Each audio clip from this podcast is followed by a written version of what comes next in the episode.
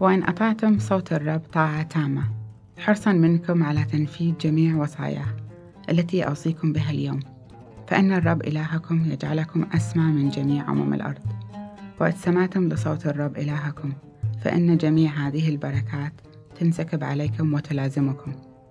تكونون مباركين في المدينة ومباركين في الحقول كما تتبارك ذريتكم وغلات أرضكم ونتاج بهائمكم وبقركم ونعاجكم. وتتبارك أيضا فواكه سلالكم وخبز معاجنكم وتكونون مباركين في دخولكم وخروجكم.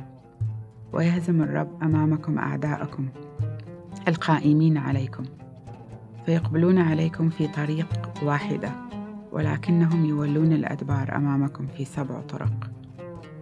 يأمر الرب لكم بالبركة فتمتلئ خزائنكم ويبارك كل ما تنتجه أيديكم وغلات أرضكم. التي يهبها لكم.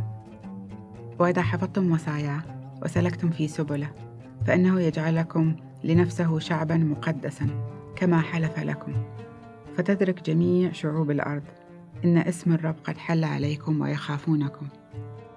ويزيدكم الرب وفرة فيكثر من أبنائكم ونتاج بهائمكم ومن غلات أرضكم التي حلف لآبائكم أن يهبها لكم. ويفتح لكم الرب كنوز سماءه الصالحة فيمطر على أرضكم في مواسمها ويبارك كل ما تنتجه أيديكم. فتقرضون أمما كثيرة وأنتم لا تقترضون.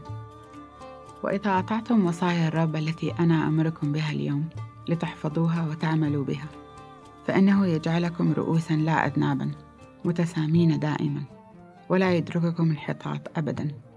لا تنحرفوا يمينا ولا شمالا. عن جميع هذه الشرائع التي أنا أوصيكم بها اليوم لكي لا تغوروا وراء آلهة أخرى لتعبدوها.